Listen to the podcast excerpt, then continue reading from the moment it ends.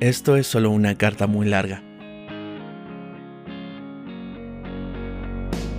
Hola, yo soy Eduardo Aguilar y un día, mientras me inspiraba en la música para crear historias, vino a mí la pregunta, ¿cuáles fueron las historias que inspiraron a la música? En este podcast te hablaré de los eventos que inspiraron a los artistas a crear la letra de sus canciones. Y porque el amor tiene diferentes formas y la música diferentes géneros, mamá me dijo, de uno de los grandes MCs de España, Zetapu. Sin más, sean bienvenidos a Mano de Extra.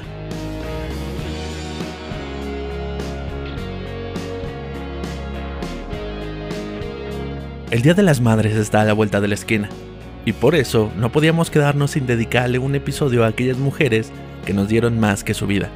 Y con ello recordamos también aquellas frases que toda madre que se respete tiene dentro de su repertorio. Si no te gusta te puedes ir de mi casa, aquí en nuestro restaurante.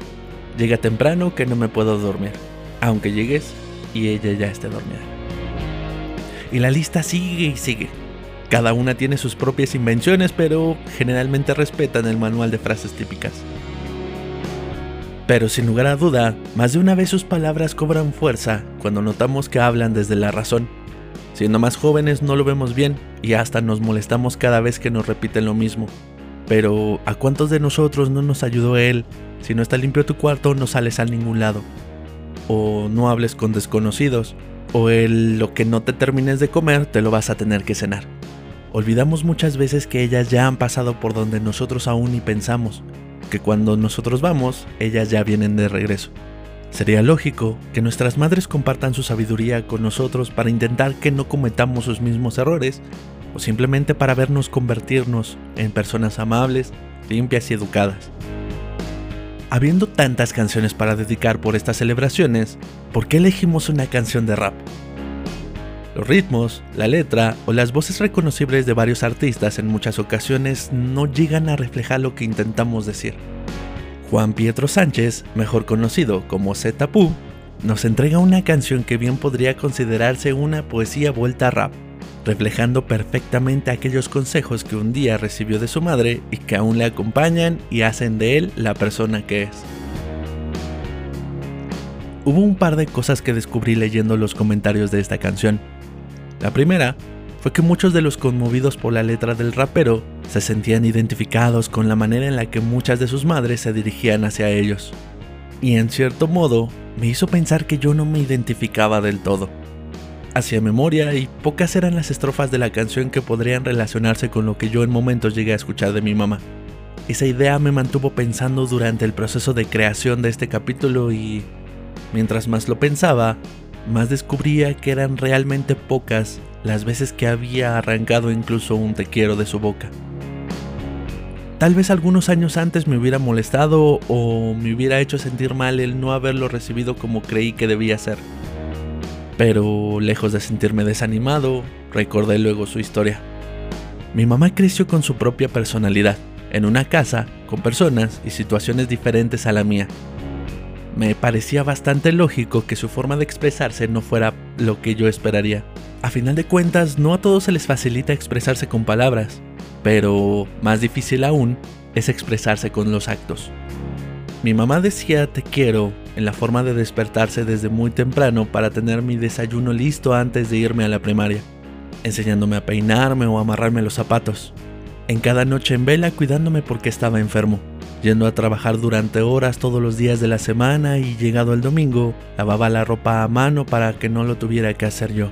Cuando en mi cumpleaños tenía frente a mí un pastel y velas para soplar, cada que se quitaba el pan de la boca para dármelo y poner como excusa que ya había comido, cada que cambió de canal para que yo pudiera ver las caricaturas en lugar de su novela favorita, e incluso terminando el regalo del Día de las Madres que a mí me correspondía hacer, viéndome crecer, soportando mis cambios de humor, perdonando cada falta de respeto y aún así volver a hablarme como si nada de eso hubiera pasado. En cada avísame dónde estás cada que salía o en cada desvelo hasta que regresaba. En cada regaño bien merecido o en otros que nunca llegaron pero que de verdad me merecía. Y aún de adulto, cuando me fui de casa o cuando tuve que volver, ella me recibió con los brazos abiertos cuando me rompieron el corazón. Tal vez fueron pocas las ocasiones en que sus palabras fueron lo que yo esperaba, pero vaya que fueron muchísimas más las ocasiones que estuvo ahí para demostrarme cuánto le importaba. Esta historia sale totalmente del guion, pero eh, de verdad me gustaría compartírselas. Prácticamente nadie sabía que lo mío era escribir. No se lo había dicho prácticamente a nadie en muchos años. Cuando llegó el momento de decírselo a mi mamá, increíblemente no le había asombrado para nada. Cuando revisaba mis cuadernos, se había percatado que gran parte de lo que a veces había escrito en las últimas hojas eran cosas que yo escribía al aire, de la nada. Y ella se lo había leído todo. Ella ya sabía que algo así iba a terminar haciendo en un futuro. La segunda cosa que descubrí fue que gran parte de todos los que comentaban en esos videos echaban de menos a la mamá que ya no tenían. Y es hasta este punto en donde empiezo a sonar como una reflexión de Mariano Osorio. Aprovechemos ahora que las tenemos para decirles lo que significa para nosotros tenerlas en nuestra vida. Hagamos esa llamada para decirles que las queremos sin la necesidad de que sea una fecha importante o especial, porque cada día que pasa nos quedan menos oportunidades para hacerlo. Tomemos las fotos que hagan falta, caminemos la distancia que sea necesaria, dediquémosles las canciones que nos recuerden a ellas. Al final, no importa qué tan grandes seamos, ni qué tan ronca tengamos la voz, qué tan rudos nos creamos o qué tan independientes nos imaginemos, siempre van a hacernos falta. Tal vez yo no recibí las palabras que creía que debía tener, Ma, pero eso me hizo darme cuenta de que tú no habías recibido de mí las palabras que son lo único para lo que soy bueno. Gracias, porque a pesar de que siempre dices que fui un niñote, cuando nací me cargaste hasta que te cansabas.